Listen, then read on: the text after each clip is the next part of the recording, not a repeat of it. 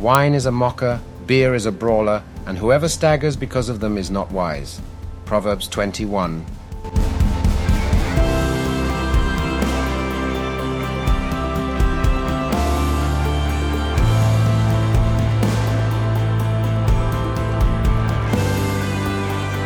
Welcome back to the Go to Hell podcast. Strong opinions, weekly held about Christianity, the church, and beer. I'm your host, Tim Curley, and I'm joined by my co host, Colton Pierce. Colton, how are we doing on this Tuesday? Doing good. We're back on Tuesday nights. Um, got a more regular, consistent schedule going for summer. I say that, but I we're gonna have to skip next Tuesday because I'm headed to Seattle, Pacific Northwest. Um, oh, the Emerald City. for uh, the weekend slash early part of next week, so I won't be back till Wednesday. Um, so we'll have to do a later week podcast next week, um, and I'll let you know if uh, Kurt Cobain is still dead over there. um, so uh, yeah, that's the plans for uh, my weekend. So I'm excited. I haven't seen my parents in like eight months, nine months, ten months, who knows. So Many months. yeah, many months. So it'll be good to see them uh, for a bit, and then come home, and then pretty much after that I'll be landlocked because the wife's pregnant. So got like you know, thirteen more weeks left. We're in the final trimester. Oh, no, we're going to San Diego at the end of Oh, July. that's right. That's right. Priorities. This smells really good. It does. It How are you doing, Tim? I'm Sorry, doing really I'm well. Distracted. Doing really well myself. Had a good father's day. Got a electric or electronic same thing electronic humidor. Ooh. fills 100 it's right here over here off to the side. Sitting off into the nice and secluded keeps both temperature and uh, humidity. Wow. the uh I have three three humidors, two standard boxes, and then one kind of big one with a glass cover. They do fairly well, and I smoke. When I smoke them, they, it, you know, they take a nice proper time to smoke, but they're little, they're still a little crunchy, uh, or uh, rock hard, which some people actually like. I don't. I like it real, where they're really spongy. So, um, anyway, I'd been keeping an eye on this thing, and it was on sale for a good price over the weekend um, on Amazon. So my wife said, "Yep, get it for your Father's Day gift." So pulled the trigger. Came in today. It is seasoning now, so uh, won't really be up and running in time for Saturday's cigar club, but it'll give me something to talk shit about to everybody else. So Right. Priorities. yeah.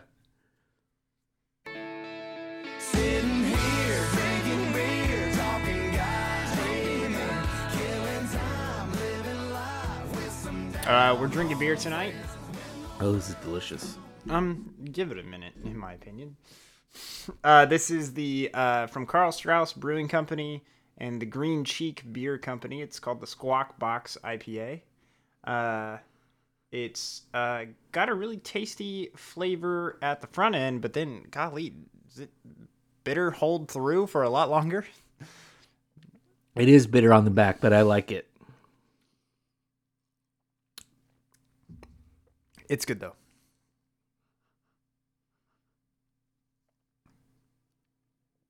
Maybe see shorty glasses we're drinking out of. Yeah. Uh,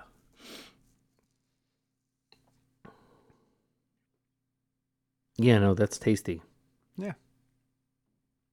Well done, Karl Strauss. Yes. We have a brewery in our area that used to be one of the head brewers for Karl Strauss. Yeah, they're one of the big breweries down in San Diego. Uh, we get some of their beer up here sometimes. Uh, Clown Shoes, I think. No, Clown Shoes is somebody else. Boat Shoes is, I think, the one we get. Maybe one or two other ones. Clown Shoes is another brewery. Anyway, uh, good stuff. Uh, been I have not been to the location in San Diego, or they I think they have multiple locations in San Diego, but I've been to the one in Anaheim, across the street from Anaheim Stadium, Angel Stadium, and it's a nice location. pretty good food. Uh, close to Disneyland. That's when we went. We got there the night before going to Disneyland, and it was nearby our hotel. So everybody was doing Disneyland. Papa got to pick out the brewery he wanted to go to. All right. Any hot topics or cleanups? Mm, I mentioned something at church on Sunday. and I don't remember what the heck I said I wanted to mention. So I don't remember either. What are you listening to this week? What am I listening to this week? I am. I've been listening to U2, Nice. uh, as a result of our podcast from a couple weeks ago. I've been listening to them quite a bit. Uh, listening to more of the albums that I don't normally go to. Zooropa is not one of my favorites, but you mentioned on the podcast a song you liked from it, so I was listening to uh, Zooropa quite a bit, and then um, if you go on Spotify and Apple, they've got a one of the nice things I like about the digital music is it's allowing artists to re-release their albums with a you know are like four discs kind of sets, and so uh, I I know when we were doing our podcast, you'd mentioned Bad Live being on Joshua Tree, and I was adamant it was No, not. I said it was on 40 Live, and you said no, it's, or I said that it was on Rattle and Hum Live. That's right. Joshua Tree, but it was on uh, but it was Wide Awake in America. Wide Awake in America. There is though a live version on a ver- on a, a special album of Joshua Tree, and it was recorded in '87 in Chicago. Uh, it's pretty good. It's not as good as the Wide Awake in America version, uh, but they do have a version of 40 also on that quote unquote box set that's amazing. It's live. It goes on for like seven minutes. Uh, Bono starts singing Hallelujah a bunch of times, crowd singing with him. He walks off stage. The uh, crowd keeps singing. And then uh, Larry Mullen Jr. comes out and starts playing the drums a little bit more to keep the the crowd going as they're singing, and then uh, the song ends. But uh, anyway, just uh, listening to that, and then un- not anything in particular, but our mutual friend Eric did a wedding a couple weeks ago, a month ago, and had a pretty cool playlist for the music uh, for the dinner time. And he shared me uh, that list, and it's just a nice eclectic list of I don't even know what kind of music you call it. It's a lot of new country, and I don't know what the other kind of. It's got like Nathaniel Rateliff and uh, Zach Bryan, and it's in anyway. It's really good. Nice. How about you? Uh, yeah, just Bob Dylan. No more Bob Dylan. I said it was gonna happen. I was like, I had heard that song, and I was like, I was like, oh, I'm gonna go on a Bob Dylan kick this week, and that's what I've been doing. Uh, just listening to Bob Dylan, um, enjoying it. Yeah, good stuff. So that's mainly it. Who knows what I'll be listening to when I come back from Seattle, though. So a lot of grunge. A lot of sound, some Soundgarden. when I come Soundgarden. Yeah, Uh, Pearl Jam, Alice in Chains, Nirvana. Nirvana. Uh, who else? Jimi Hendrix, maybe. Who knows? Oh, Jimi Hendrix. Uh, da, da, da, da, da. who's another one? Mother Love Bone. A lot of great musicians from Seattle. All right.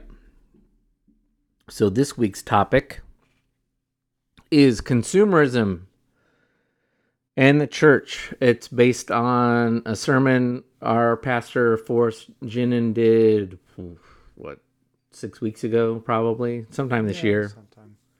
Um, really good sermon talking about um, how consumerism is the new religion of the United States and, in fact, of the Western world. You could argue of the entire world now with how pervasive American culture has become worldwide, even as I, I can attest in the slums of Nairobi, Kenya. Um, although they're too poor to worry about consumerism, but um, you know they're buying our T-shirts and drinking our soda and all that kind of thing. So, um, yeah, how consumerism is the new religion and how consumerism has seeped into the church and warped the church quite a bit. And so we're to deal with that topic tonight and uh, flesh it out a little bit more than what he was able to do in 25 minutes. Yeah. Uh, so it's based on he. It's Ba- funny that you think Forrest takes 25 minutes only. Is it longer than that? It's 40 minutes every week. Really? Yeah. Oh, it doesn't seem like it. Yeah, it's 40. I was like, I I usually take a look back at the clock and then and then it's around 40 minutes a week. They'd probably say it's like 36, 38 every week. It's probably. Oh, good for him. Doesn't seem like it. I know. That's why I said it's funny. Uh, okay, so Because some of you have pastors that go on for hours. yeah. Sometimes more is not better, and sometimes less is not more.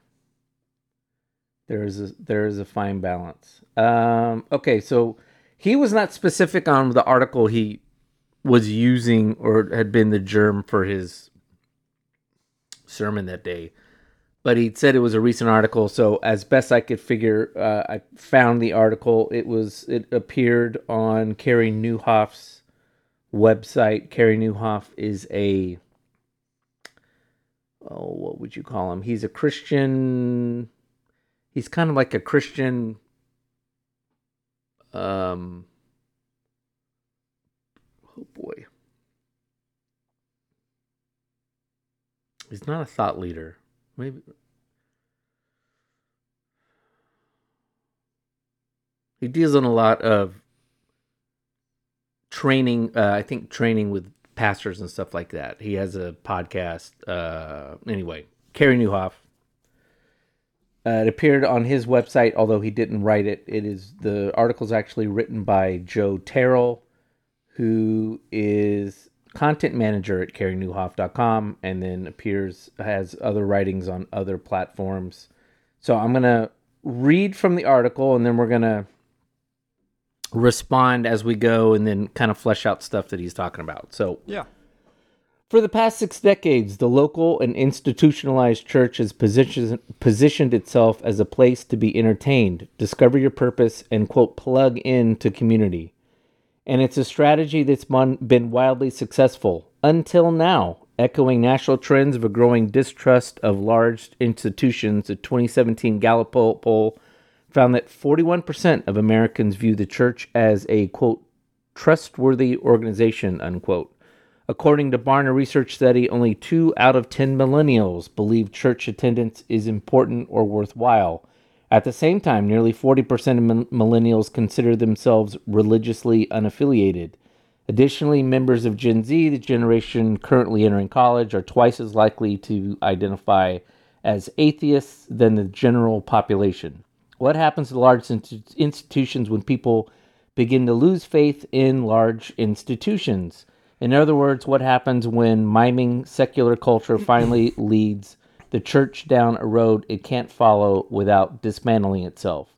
While high profile scandals, partisan politics, and generational shifts in opinion regarding controversial social issues certainly contribute to modern disillusionment of organized religion, I believe a much larger unifying force is at play here.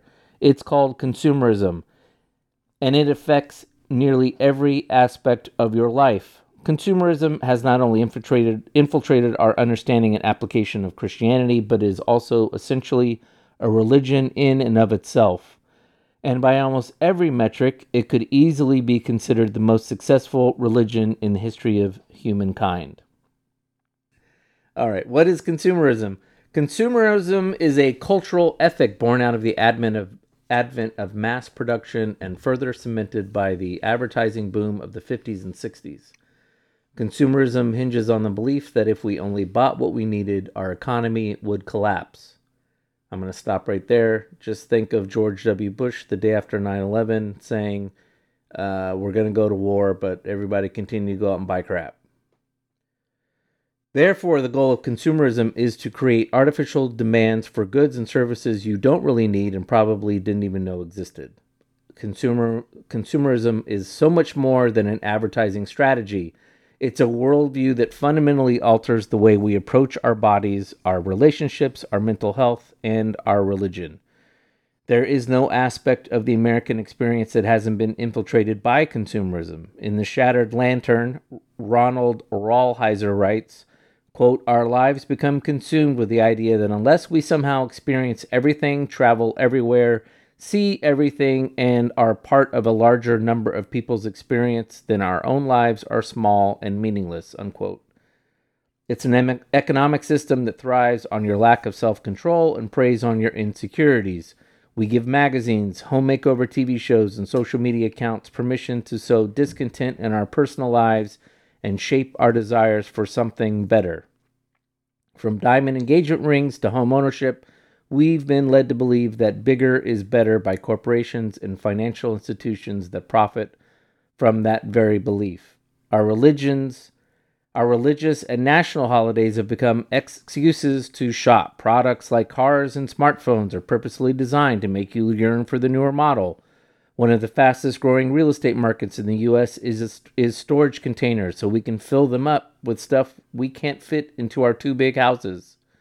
We are taught through an endless barrage of advertising that love is best expressed through the exchange of expensive gifts and purpose can be attained by a, a trip abroad.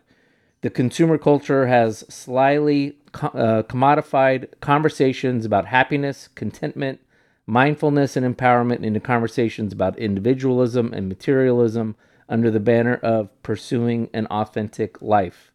Even the virtue of simplicity quickly became the marketable aesthetic of minimalism, another quote unquote lifestyle only available to those wealthy enough to afford it. In Sapiens, Yuval Noah Harari writes Consumerism sees the consumption of ever more products and services as a positive thing. It encourages people to treat themselves, spoil themselves, and even kill themselves slowly by overconsumption. Frugality is a disease to be cured. Consumerism has worked very hard with the help of popular psychology. Just do it. To convince people that indulgence is good for you, whereas frugality is self oppression unquote. Consumerism absorbs, modifies, and commodifies pre existing belief systems and ideologies, and Christianity is not immune. Because make no mistake, consumerism is a religion. Our temples, our malls, and digital storefronts, our altars, our checkout counters, and long, online baskets, our priests are advertising agencies, our sacrifices are the dollars in our checking account, and God is our unmet desires. I'll stop there. So, what's the solution, Tim? Well, I, let's just. Nope, I don't think. Nope, we, nope. You're wrong. it's to transcend. We become Henry David Thoreau. We go live out in the middle of the woods. He said, I went to the woods because I wished to live deliberately, to front only the essential facts of life, and to see if I could not learn what it had to teach, and not when I came to die, wow. discover that I had not lived. Wow, Colton came with Thoreau, like loaded up. Never, never preps like this. Yeah. Uh. So I mean, I think what's good is if you're if you zoned out through any of that consumerism, it's a part of your life. Um, and I mean, like we've talked about it a couple times on the show already, where we've talked about in previous episodes, you know, how it's affecting our worship ministry, how it's affecting uh, church on a Sunday morning. Um, those are all huge aspects, but also understanding that this is something that is playing a part in your life, and it's something that you are participating in on a regular basis. Um, kind of something to be leery about, um, and that consumerism is really just and where it was birthed at was from this push um, for you to buy things that you didn't necessarily need. Um, and we do this on a regular basis. Um, and is it wrong? I don't know, right? Is it Christian? I don't know. Tim's looking at his humidor right now.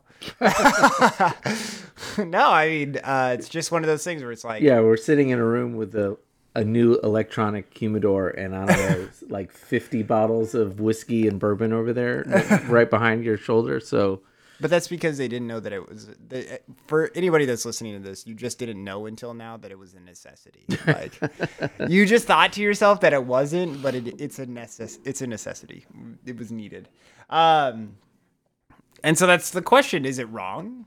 No. It, uh, like there's there's aspects of it that are good, that are fine. I don't know if good is the term. Uh, and they bring joy and happiness in spurts.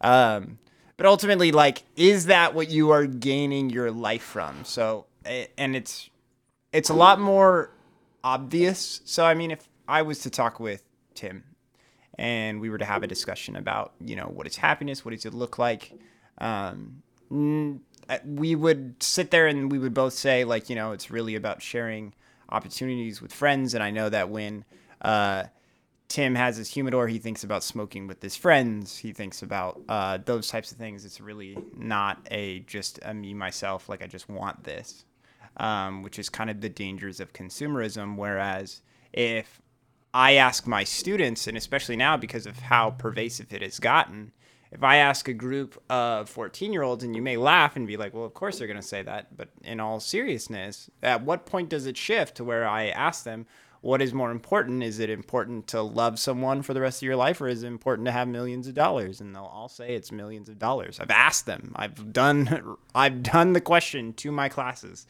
and all of them, hands down, choose money every single time. Which is, I mean, if you're listening to this show, you may agree with them. You're like, yeah, money could solve a lot of problems for me. So, um, I don't know. It's tough. Uh, I would say, look, uh, consumerism.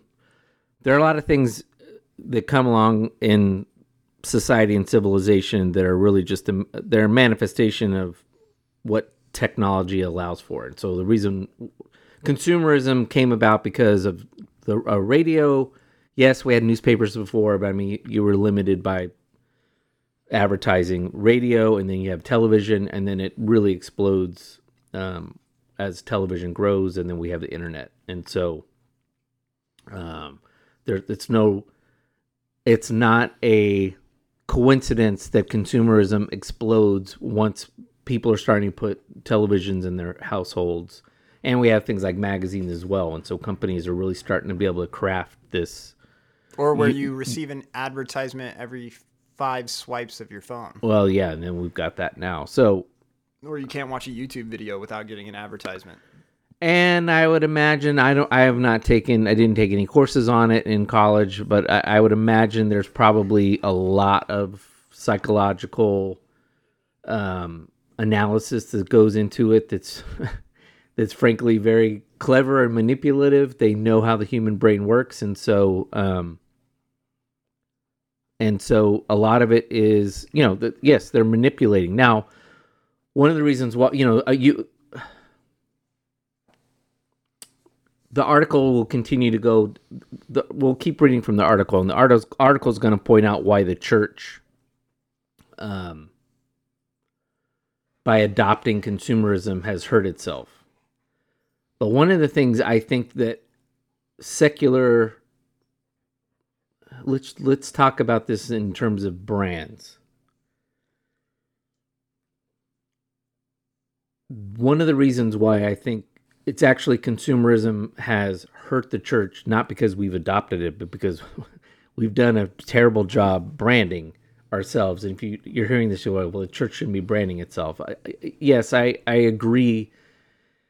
It shouldn't be intentionally branding itself but to the extent that it has it, ten, intentionally or unintentionally branded itself in the age of mass communication that branding has largely been as we have discussed on multiple episodes and will continue to be a center point of the podcast as a whole, as a show, it has largely advertised itself, branded itself as us versus them, Yeah. and rules and reasons for being in the club, and not a reason for finding purpose in the club Right. and you know they the writer there mentioned Nike. Just do it. Uh, Apple's the other. Nike and Apple and Coca Cola are probably the three greatest brands on the planet. You can maybe come up with some other, but those are three in the pantheon for sure. Apple's is think different, and Coca Cola. Uh, I can't remember what their catchphrase is, but they've certainly you know sold people on Coca Cola. Um, they have sold a sense of belonging to. If you are a Nike per, if you're buying Nike because you're part of this tribe that believes in something, even if you really don't believe it when you're buying these shoes certainly when you're buying an Apple product. And full disclosure, I've been an Apple person since 1984 when my dad bought a Macintosh the year it came out. So I am all in on the the Apple uh, cult. But you are sold on it. Yes, I'm going to pay more, but I'm getting there's I'm getting something out of it. Being an Apple member, an Apple uh, consumer means I have I'm aesthetically better than uh, people who who buy Windows products and that kind of thing. So I don't think the church has really sold a purpose very well. And in fact, in the moments where we have kind of seen positive moments in the church, whether it be the Billy Graham crusades or even even though we've not spoken highly of him, um, even Rick Warren it is trying to sell that that purpose. And it's not about you're going to hell and you need Jesus cuz otherwise you're not to you're you're not to go to heaven. And if you do these things you're not a Jesus follower which again a lot of the church yeah it's not the right purpose publicly but... and you might say look I've been in churches all my life and I've never been in a church like that. There are a lot of churches that don't preach this but whether we like it or not, the public facing church, the ones that have ended up on television, the ones that have popularized themselves in politics and then therefore been covered by the media, have certainly been a more toxic us versus them version. And that brand has not sold very well, to use crude language.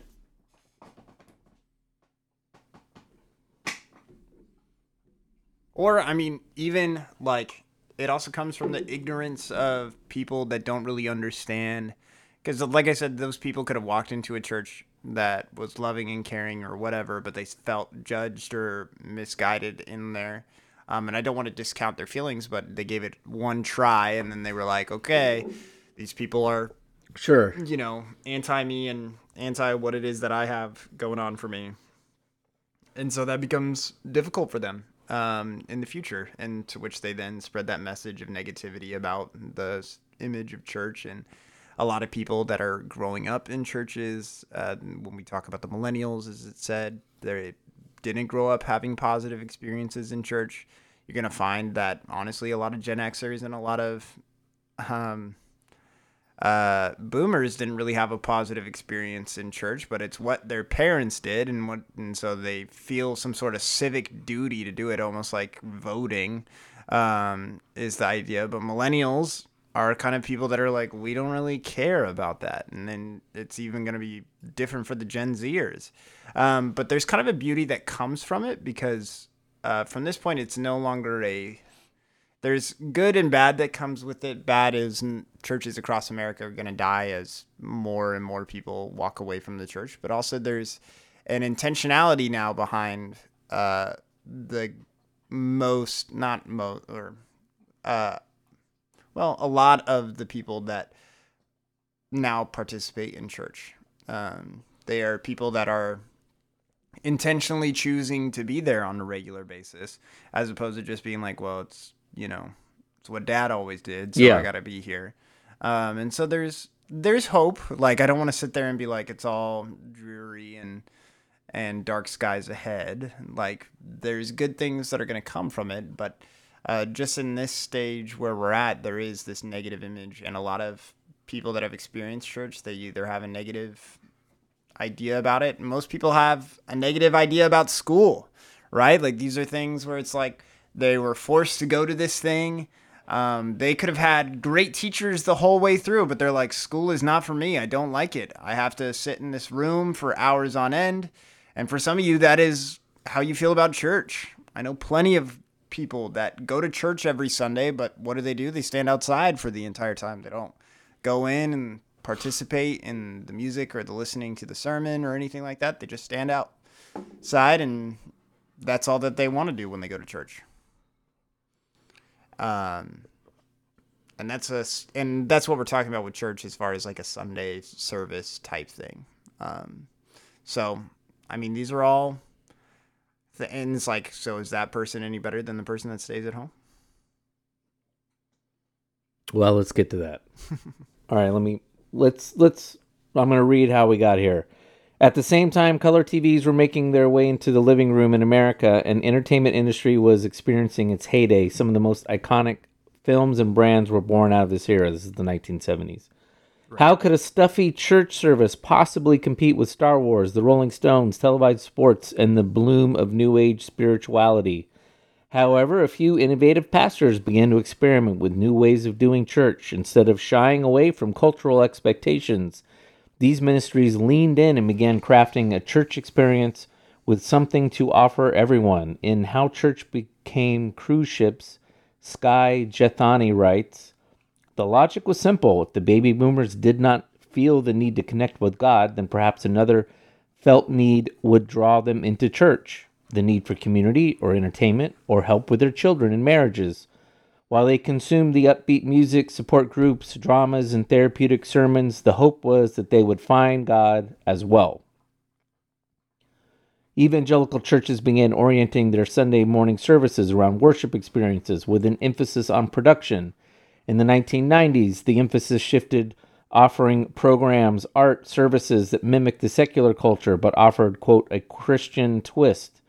New churches stripped religious iconography from their exteriors and interiors and gravitated toward an architectural style that blended the aesthetics of a mall, community college campus, and movie theater. Church could be anything as long as it wasn't boring, and this cycle began to perpetuate itself. The growth and direction of the modern church were inf- fueled and influenced by money donated by the congregations, attracted by entertainment, and conditioned by consumerism.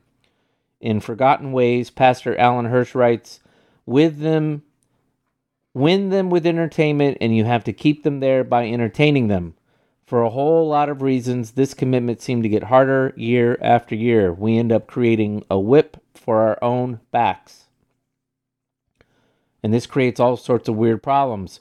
For example, people become more prone to leave if the reason they were attracted to a church, entertainment community, etc., in the first place gets a sleeker, more productive counterpart in the culture in the secular culture. This phenomenal this phenomenon explains in part the surge of popularity in quote unquote community based fitness programs like CrossFit and SoulCycle. Additionally, seeker friendly churches that construct their congregational appeal around family oriented programming often find it difficult to engage young professionals who don't have children and re engage parents whose children have left home. It is important to note that none of this was driven by ill intentions. It's simply an organization responding to market pressure. And a lot of these changes were for the better. Obviously, we shouldn't try to make our church experience more miserable and inaccessible to the average American. And it worked. God clearly used and is using the attractive attraction, uh, attractional model to change countless lives for the sake of the gospel. But there was a cost, and it's catching up to us. Okay, uh, a lot in there, particularly the little the little bit about the modern church and being geared to families. That has been a problem that's been discussed for decades. I remember when I was a college leader reading a lot of stuff. Uh, college groups all around the country, small churches, big churches, were really having a hard time finding any kind of stickiness with college students. Uh, I think a lot of it was just again, the culture was secularizing, and parents didn't know that their kids just weren't buying it. The Christianity had stopped becoming this generational thing that just kicked over for whatever reason. But also, there was a lot of kickback from and, and feedback from college students and and recent college grads who were writing about their church experience saying like yeah it's there's really no place for 20 somethings Yeah, and I don't think there ever will be. Um, uh, I think that they're an excitable group. Um, they're also a very fickle group, um, so inconsistent um, in their schedules, in their life, uh, and so therefore they're not. And I mean, like this is this is the hard facts. Like, I went to uh, this church uh, in Northern California called Bayside. Um, and I talked with their youth pastor there, and I think I've talked about this before on the podcast. And I went there and we talked about high school ministry, junior high ministry, and college ministries. And they have a college campus that they partner with. They have William Jessup uh, Universities right there. Um, Christian campus. They get a lot of students from there. But how many of those actually stay and they retain? Because again, what they're doing, and whether we like it or not, is you still view where you put your money based off of who brings in money. And so when it comes to college students, because they aren't um, stable enough, they're not there on a regular basis. And what's the other key factor? They don't tithe right um, high school students, junior high students, they don't tithe. And there's no direct correlation between high school ministries and junior high ministries that they bring in their parents to be tithers. So the reason why family ministry is always really good or focusing on children's ministry and why that's always such a huge ticket item and why churches focus on it is because you have now guaranteed the parent for several years. And they're more likely to be involved if their kid is involved and for them to also and the more that their time that they spend there then the more likely they are to give. These are also people that are a little bit farther along um, in their lives. They have more money most of the time. Um, so that's why that middle class uh, um, soccer mom setting is actually basically the backbone of churches across America. Is it's that it's the moms that are getting their kids involved in what's the mops Oh, uh, yeah. that are um, they are dr- the driving force of they're the most likely to volunteer and help out because that's what they're doing with their kids in school they're still actively participating but as the kid becomes less likely to engage with mom and dad the parents pull further back. And so you get less volunteers in junior high and high school and especially in college. And then eventually you end up with um, that kind of idea where you know again it's not making you any money. And it will continue. I still believe it will continue to make the church money if they focus on the family ministry because again like it said before this is now offering childcare. So people are going to still continue to have kids. They're going to keep bringing um, their kids on a sunday morning. They're like oh my gosh it just at least gives me an hour break or whatever um, kind of stuff. Uh, and it's free. Um, so those are i I agree, but again, this is something that literally a staff member at Bayside said. Like, yeah, it's it's a money thing. Sure. it's literally you look at every single person that comes into the church as a staff member, and this and this guy's specialty at Bayside. So he was one of their junior high directors, but he was also one that goes and fixes um, youth ministries across the country. So uh, people will call Bayside and say, "Hey, what are we doing wrong with our youth ministry?" He'll go in there, he'll look at their books, he'll go and he'll talk to their boards, and he'll be like, "Okay, this is what you need to do." Blah blah blah blah. And he's like, "You literally have to view people as a dollar sign, like every single time." And so, how many people are worth more dollar signs than others? And really, junior high and high school ministries, they're not worth anything. College ministries, they're not worth anything. You should not throw money at that because it's it's a bad return on your investment. right And is that how we're supposed to view the world in as Christians? Is that how we're supposed to look at it? Well, if the church is an entertainment complex, which is what it is, then yeah, you have to look at it that way. You have to look at it that way. Yeah, And exactly. that's the cold, that's the dirty, that's the rub. that's the rub. Yeah, And, it, and it is essentially an entertainment complex. Yeah. The church, and when we talk about the church, we're talking about that Sunday morning, you know, idea. That's not necessarily our mission and our vision that we're called to.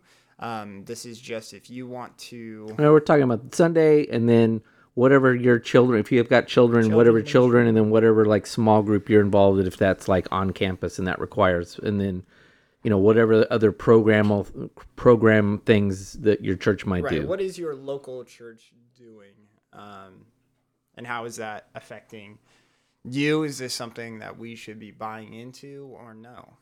Um, and like again, I'm not trying to be skeptical um, in a bad way to where you're just like, um, well, you know, what do we do? Like, do um, no, thank you, Tank. Um, you know, you can get angry or upset about it, but really at the end of the day, like this is just the truth of how big it has gotten. Um, and that's why I still think that there's a lot of good behind uh, the home church and kind of getting back to some of those basics. Um, and again, this is also for those people that do believe that you need to be actively participating in a local church type setting.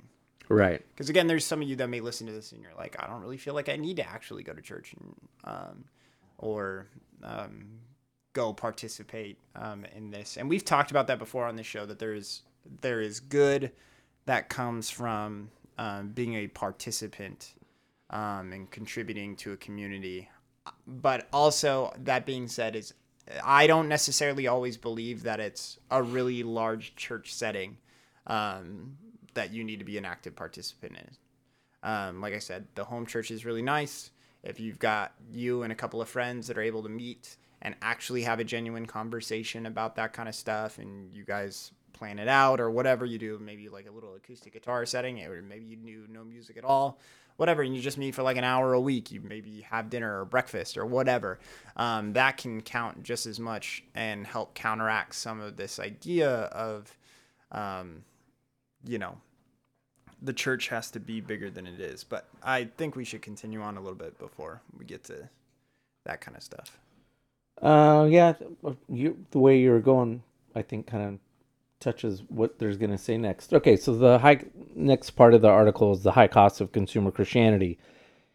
If you've been an active church member in the past decade, you've likely heard sermons about nominal or in name only Christians. This is shorthand for the type of churchgoer who churchgoers who attend the Sunday service and participate in some of the programs, but lives virtually indistinguishable from the surrounding culture. And there's a little bit of irony in this because the system that laments vapid and shallow Christianity is often the same system that creates vapid and shallow Christians. For example, within Christian publishing, there exists a broad market for books and articles that point out the deficiency in the modern day church and churchgoer, of which you could include this very article.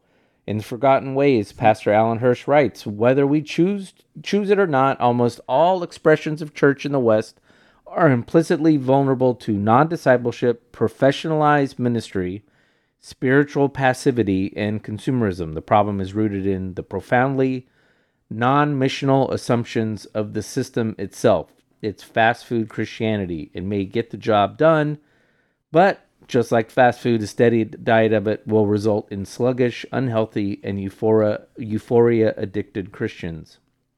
Instead of the church becoming a place where the people of God are equipped for works of service, showing up to church becomes an end unto itself. And instead of becoming a launch pad into the world, Christianity becomes a belief system that insulates us from the world.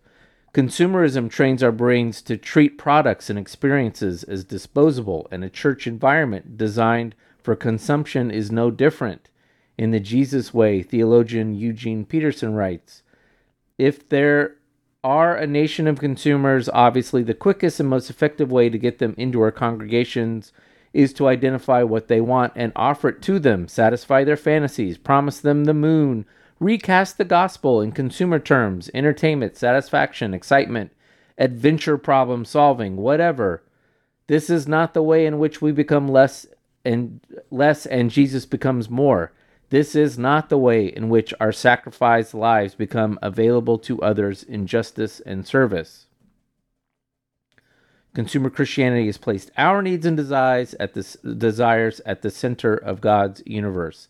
And I'm not talking about the easy punching bag of the prosperity gospel.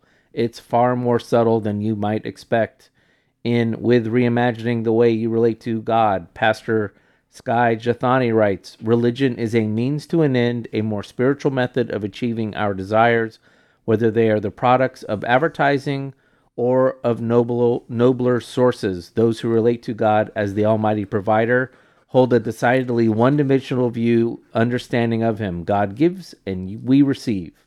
Through consumer Christianity, the value of God in our lives becomes predicted on how well He fulfills our needs, whether that's a better place, a better marriage, our emotional well being, a meaningful life, or an enthralling worship experience. Our view of God becomes something one study referred to as a combination of divine butler and cosmic therapist. Uh, perhaps an even more troubling, perhaps even more troubling, a recent article from Christianity Today explored the sobering reality that the worship music industry has the ability to shape our view of God based solely on the financial success of songs and artists. In the end, consumer Christianity becomes a self serving religion where the weekly highlight is a short concert and lecture on a Sunday morning. It's a recipe for spiritual disillusionment and a formula for shallow faith. I was fighting off a vicious dog there for a while, so you're gonna have to recap for me. All right, before we recap what that last bit was, beer number two. Mm, beer. Uh, I don't remember what it's called. It's in fine print on. It's the... from Seek Beer Company, which never heard of. And yes, the they really highlight the brewery, but the name of the beer is Elusive Outsider Hazy IPA. With Mo- Motueka, Nectaron, and Nelson Sauvin hops. It is Seek Beer Company, San Diego, California. Uh, by the way, Seek is S E E K. Yes, which is uh, fitting for this week's episode. Shout out to all you seeker churches. I just think it's funny that we continue to sit there and talk about how we go to an Anabaptist church and they're like, "Oh, yeah, no shit, these guys are gonna do a a broadcast on anti-consumerism." they're gonna be like, "Yeah, they really are thinking like Thoreau over there." Well, during our during the sermon that our pastor gave on this, he was very clear. We, they spend an immense amount of time gathering. a participant. Yeah, pr- uh, they spend an immense amount of time gathering data on what works and what doesn't work. Now, what he what he said was we don't let those numbers drive what we're doing. We they just inform us where problems are.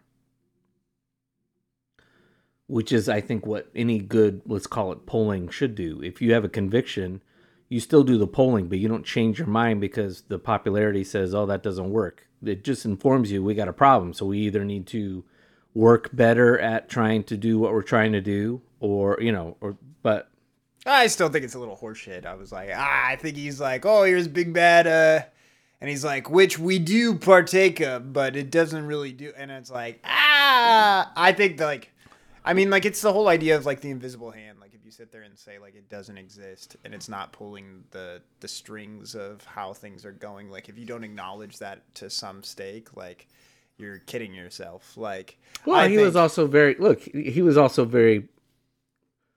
Uh, he made fun of himself in the church. He said, "Look, you know, you got. We know why you guys are here. We put on a good show on Sunday. We, you know, But do a, we put on a good show we on do a Sunday. We throw food trucks out. Yeah, we here. we said we have a pastor on our board that's only hired for communications, which means that he's supposed to make our graphics look really nice on a Sunday morning. Yeah, no, they do stuff like uh, No, it's a very it's it's a it's a very consumer driven church. Or at least it's it's a very modern church. It's every it's every bit the church that is being described in this article. right.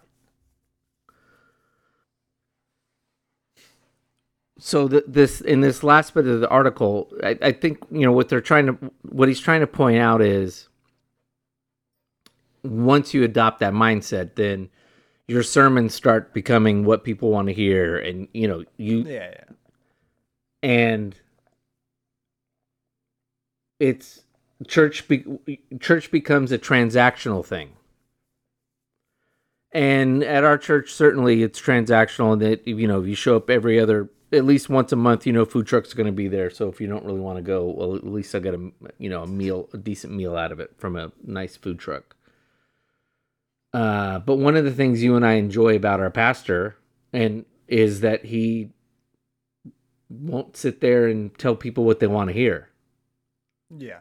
In, fa- in fact, all too often he seems very he seems to relish in telling people, "I don't care what you think."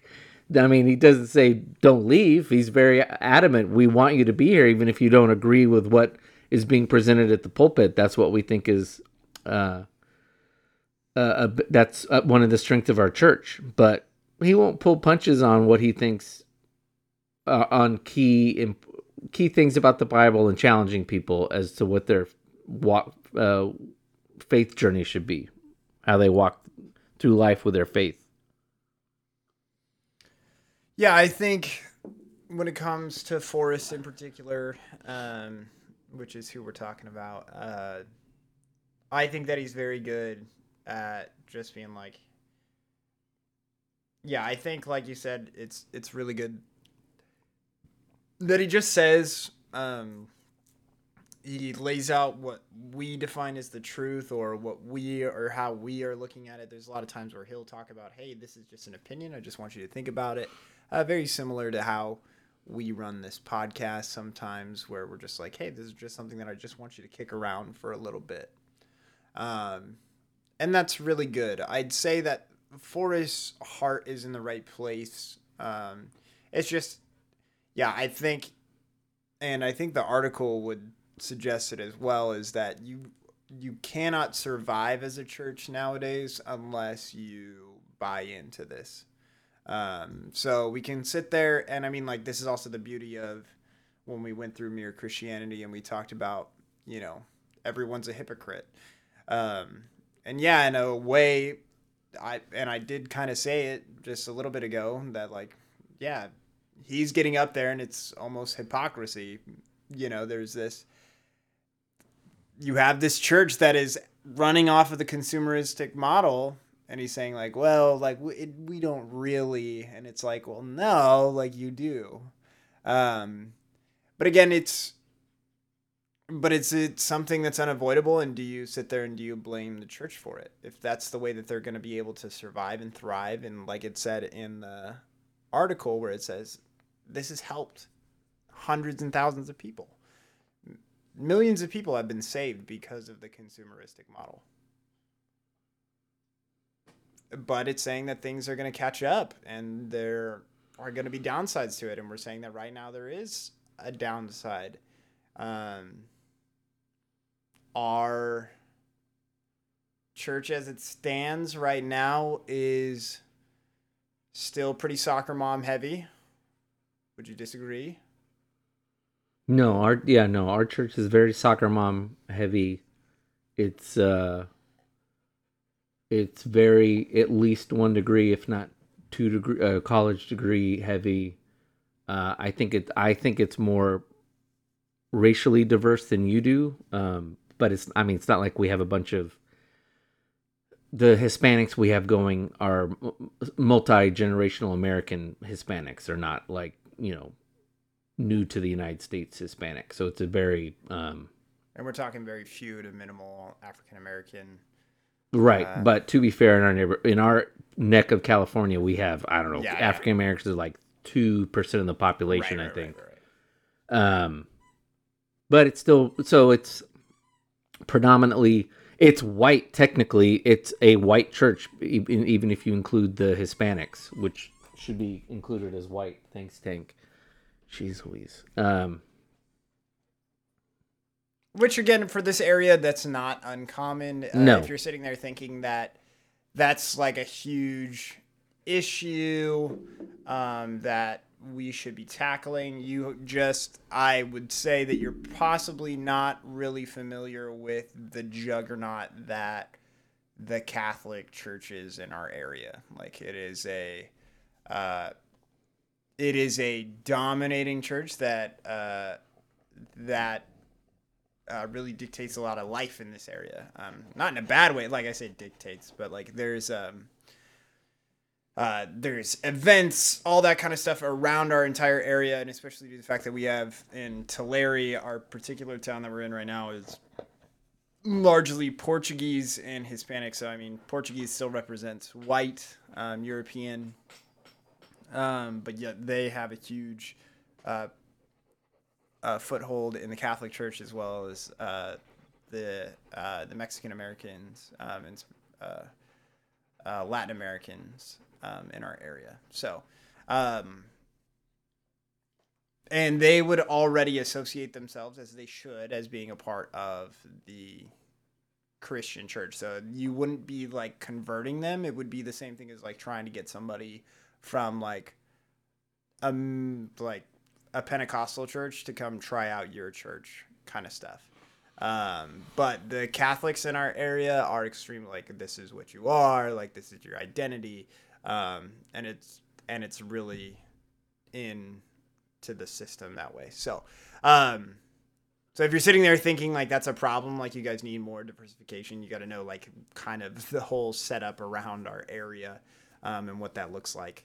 Um, so if you are familiar with that, then there you go. But if you don't know, that's kind of how it goes. Um, So there's a damn it, Tank. There's a quote I want to hone in on, but I, I think gets to a good discussion point. Um, it's Alan Hirsch writing in his book Forgotten Ways.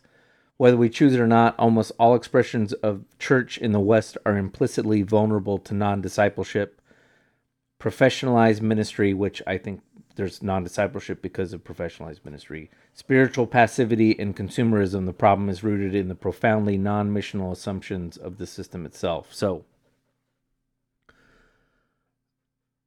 uh, I think one of the reasons why we do have this more passive, non-discipleship uh, situation infecting the church is because we've professionalized it and it's become something way more professionalized than it needed to be. And at the same time, we don't, and that you say, well, you know, the before Catholic Church, you had priests, and that's fine, but uh, it was expected you you would attend church on a much more regular basis. It was almost a daily daily basis, depending uh yeah for a lot of catholics Yeah. um and then also there was just i wouldn't call it discipleship that uh, the church was engaged in for a long time whether it be the catholic or the protestant church it was more just outright coercion so discipleship in a proper way i don't and this is something that I don't think even the church we go to now, as much as we enjoy it, I get I don't have any sense that our church is very good at discipling people. There's they have certainly have small groups, and I'm sure within those small groups, people are getting something out of it. But I don't think our church is doing a very good job of it, and I say that because I, I don't say that as a knock. I don't see most churches doing a very good job of that yeah. and this that's the that is the reason for being in a church really it's not to be there on sunday it's to get yourself involved with somebody who's older than you are and a, a stronger older mature christian who can help you walk you through your stage of christianity to become you know that kind of strong mature christian Yeah. I Yeah, I don't know what's going on in small groups. Uh that's hard for me to say. I mean, you're all probably like, "Well, then you don't even participate." And here's also something to be said is um when I said what I said about you know, Forrest getting up there and sounding like a hypocrite and I said that, you know, there's the um there's elements to this that are just can't be ignored. there are steps that you can take to make sure that those things don't happen or um, to where you are kind of fighting against the consumerism. It's baby steps at a time. Um, but yeah, there are opportunities that our church is trying to create um, on a regular basis. They are constantly trying to teach um, and grow um, people. They have some Jesus classes um, that they offer. Um, a lot of times, with a lot of their sermon series, they offer books and literature that you could be reading to kind of further your understanding and development. It's not really just a uh, we're going to preach, um, make you feel good, and then let you go home uh, kind of thing. Uh, where we we've taken care of you, you've given us your your money, and this is kind of what Tim was talking about, where he's like he doesn't just like say what you want to hear. Um, so it's not just about giving us your money and then getting out of here, um, which is kind of how it feels like from some churches. That's why when we say uh, some pastors don't really have a lot of grit um, to their sermons, they're kind of just soft and they make you feel good and then and get on out of there. And they do that every single week. Yeah. They're- it's like week in, week out. Um, they followed the uh, the Rick Warren method. um, and yeah, it's it does seem like things are just about like buy my book or buy my this or that, buy my product that I'm selling you, because it's what's best for you, and the reason why it's best for you, and what a majority of people in the country believe is that well, it's because I get to be saved out of it. Right. Um, and so that's tough. But going on to what we were talking about with discipleship, uh, yeah, I know that our, like I said, we, I know that there's there's small groups that exist. It's hard, like we already have a small group, um, where we have good, genuine discussion with uh, with guys um, from a variety of age groups um, on a regular basis. Um, it's our Korea group on Fridays. Yeah. Um, and yeah, it, it happens at a brewery. Uh, there's no thing that says that it needs to happen at a church or at a. And you may sit there and be like, "Well, are you talking about God every single time?" And it's like, nope. And if I am being honest with you, um, most small groups should probably not be talking about God every single time that they meet. You should be getting to know the people, hanging out with them, Yeah. doing life with one another. That's discipleship. Um, and it's so that when you are able to, uh, you have, uh, sorry, uh, Tank has been uh, a heathen this evening, and he just walked in with a roll of toilet paper and just plop down, and it's like the toilet paper is like half mangled, like already. Go to hell, Tank. So I I say that to again we have that already on a regular basis uh, for us, and so I've never felt the need to get involved. I'm already out. like i- if it's club water polo season, I'm already out five nights a week. Oh no, I get my Mondays off usually. So and then I get Tuesdays are podcast and water polo. Wednesdays are trivia night. Thursdays are water polo. Fridays are uh, Kawia and then so it's just like and then who knows what's going on on saturdays and sundays so Yeah. it's just a busy it's good um, i stay busy i stay having a good time but it's just like on top of that we want to throw another like where uh, but it's like no i already do that um, with some people um, and honestly what's great about it as far as what our group is is that one again key thing is that it's a variety of age groups um, and so we have great conversation. We get to learn um, from each other. Um, I I feel like an active participant. I feel like people listen when I talk, just the same way that I hope that everybody feels that I listen when they speak. Um, and I think that they have lots of wisdom um, to share um, on a regular basis, and that's really good and it's wholesome. Um, and again, we're not trying to get anything out of each other, right? Like it's not um, buying into this consumer type model where I'm just sitting there and being like, what do I get out of this or anything. Honestly, it's just about sitting there and having a good time um, and taking stress off my plate um, by sharing about my week and um, about what I'm struggling with and um, hearing about you know what's going good for someone else or maybe what somebody else is struggling with and some of the problems that they're having and that kind of stuff. So Oh, we had a good discussion two, three weeks ago. Uh, our friend Jay, he's, what should I say? Is Jay? Jay's sixty. Uh, and then it was Jay, myself. I'm fifty-ish. I'm early fifties, fifty-one, and then Eric's what four uh, 28, 28. Yeah, so 28, nice r- range of ages there and uh, eric tends to be more progressive i don't know if he fits a clean category but he's more progressive jay's certainly very conservative we somehow started talking about homeless and eric volunteered or jay asked how he knew something about what was going on in the homeless in our area and eric said i go there twice a week. I visit these people on a regular basis. They're my literally said they're my friends.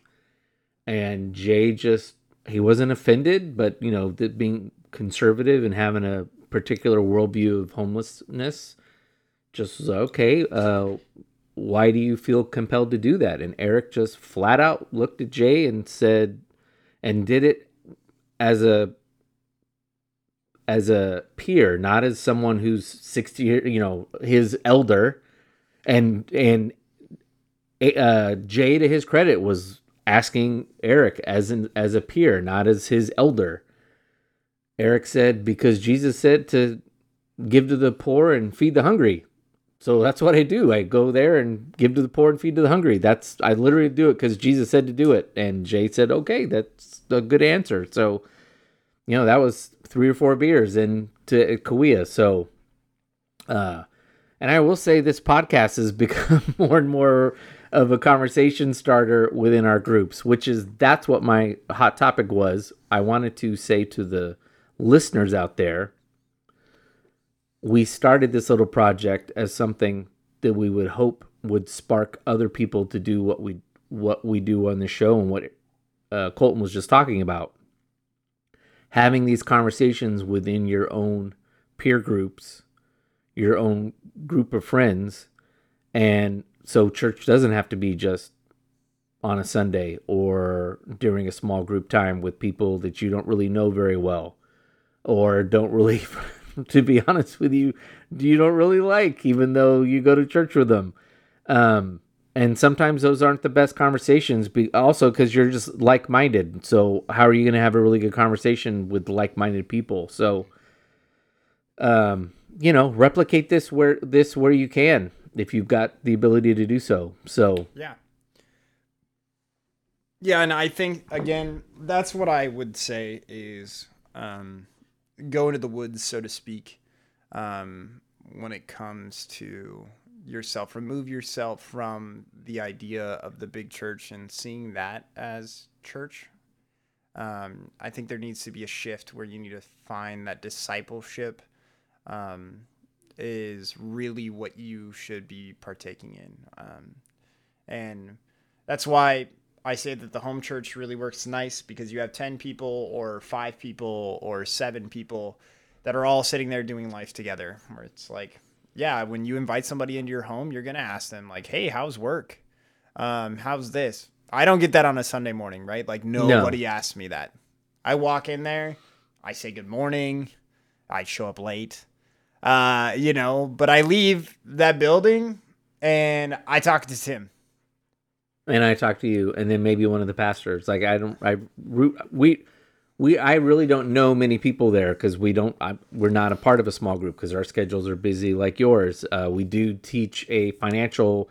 It's not quite financial piece. It's not Dave Ramsey, but it's similar. We do a financial class once or twice a year. Um, so that's our small group when we're designated to lead that that group. It goes on for about eight weeks. So, but I'm not in a small group of the church, so I'm not really when I Yeah, meet and people. then those people try to avoid Tim after like it's all done because then they're like, I'm not following it, and I don't Yeah. want him to ask me. So they just literally like, they're like, I was really good for like eight weeks, and then I like spent all my money, and I've racked up twenty thousand dollars in credit card debt. Okay, bye, Tim. you know, like they, so they just actively they see him, and they're like, go, go, go, get to the car. Yeah. Uh, and our churches, the, the our church is big enough that we have probably met five or six couples. Um, we certainly know a couple couples other than you guys um, because they were already going to that church. I don't ever see them because that's how big the church is, and it's not like I would just sprint to the car when service is over. I stand out there and mill around, and other you know, if I don't see you, it's kind of like, all right, who else am I going to talk to? Yeah. uh, I don't really see anybody. I don't even see the people, the other people that I do know in that church, because that's a big problem with modern church, and that's why they have you. Um, That's why they have you get involved. that's why they have you get in small group. I will. I, I want to say this about small groups, and I think this is one of the problems with small groups in church. The best one that I was that my wife and i were involved in was at the previous church we were at, and they they read they did a reboot on small groups. I think they called them community groups. And did 40 days in the Word. I think we did do four days in the word. Danica I had to keep Danica to pipe down so she didn't ruin it for everybody else. Uh, but they required. Uh, this is when we had a, a pastor, an executive pastor that you and I really like, JC, and he was he's he was and is very missional minded in his view of faith. His approach. Yeah. And so he required each group had to not just meet for however long, like 10 weeks or whatever it was for that session of the small groups or however long your small group existed. You had to adopt some sort of like charity thing to do, like agree to clean up a school or whatever. And our Yeah, group the soup kitchen for our group decided to throw our weight into the soup kitchen. And we had probably a good chunk of the folks in this in our small group didn't have any desire to help the homeless ha- or had no experience with it. It wasn't on their radar of something that was important. And that became the the thing that really um, cemented the group together. Why? Because it gave us a purpose that we got to do, and we do it every Saturday. We did like I think one one Saturday a month, maybe two Saturdays a month. But everyone after a while looked forward to that Saturday that we did it because again, we go. Th- humans exist to find purpose in what they're doing. Right. And when all you're doing is sitting around and people are bringing cookies and you're having coffee and you're talking about a book that the church is having you read or you're discussing what the pastor spoke about on Sunday and trying to get more depth into it. It's all fine. There's nothing wrong with it.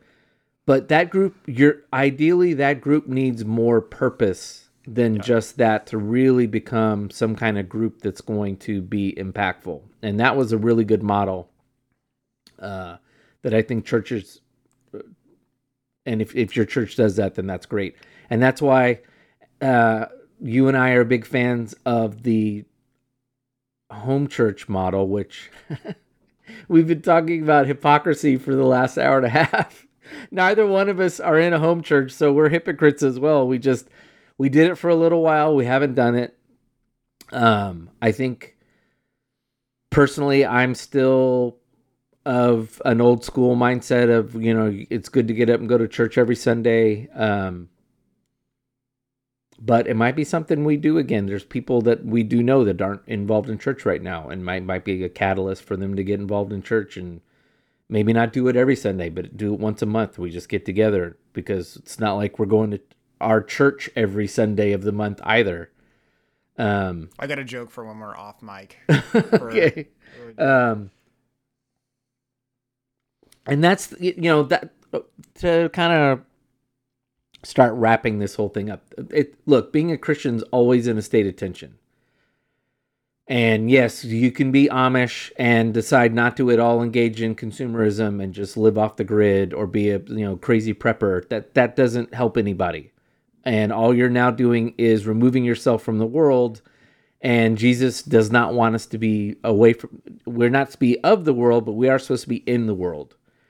Because the world isn't going to be improved and more people find out about Jesus Christ if we're not involved and we're all off off the grid just saying I'm not going to be involved in consumerism. And so yes, we have to be involved. There's some level of consumerism that we need to balance and then also work on co- constantly telling ourselves, do I need that new car? Do I need that new phone? Do I need whatever? No, I don't need that. That money is better spent somewhere else. Um, or I, it's better for me to stay out of debt, so I'm not slave to debt. Um, yes, we go to churches that are infected with consumerism, but the the lesson there is not to ever have everybody leave and say we're going to start home church and we're just going to or I'm going to go around and try to find a church that's not uh, infected by it. No, the answer is actually, as a Jesus follower, to do the opposite. It's actually to throw yourself more into the situation and try to improve the situation than it is to just Right. get upset about it and complain about it. Um, be more involved. Be less, actually, be less critical and be more affirmative of your pastor and say and tell him, tell him or her what you actually like, and let's hear more of this, pastor. Um, that kind of thing but we have to exist in this tension of it's not i think hypocrisy is not the right word it's just it, it the world's broken and that includes the church. And unfortunately the church itself is not some perfect thing. No. and we have to continue to balance out our imperfections and the church's imperfections in this world um, while at the same time i think at some point trying to make church different than what the world is. And i, I do think in somewhere in there in that consumerism artic- uh, argument the problem with the church it seemed like a good proposition to make the church more like the culture. And i think at some point that became counterproductive. And at some point probably a future generation not even my generation or colton's generation is going to figure out what that new equilibrium is, is of what authentic christianity is in this new digital world we exist in. Yeah. um, but we're not going to solve that problem anytime soon because I do think as artificial intelligence in the digital world becomes more and more and more prevalent and we're we're just drowning in it people are going to be looking for actually the more spiritual the more natural the more authentic where they can find it. And if the church continues to market itself in the same digital vein and that's not to say you know oh you can't hear podcasts or digital that's not what i'm saying um, but just trying to sound at and and We'll be on AM radio next we on ham radio. we on a ham radio So, if you want to hear our podcast send a self-addressed stamped envelope to po box Yeah. we'll hit you with the telegram next Put your telegram. you have anything else to say? No, I think we did it justice. Yeah, Tank, go to hell. Jeez. Yeah, other than Tank needing to go to hell, uh, we hope you've enjoyed this episode of the Go to Hell podcast. Uh, please subscribe, rate, and review so more people can find us. We are on Spotify, Amazon, Google, Apple, YouTube, etc., etc. Uh, send your comments, questions, whatever, uh, via those different platforms. And yes, Tank, once again, go to hell.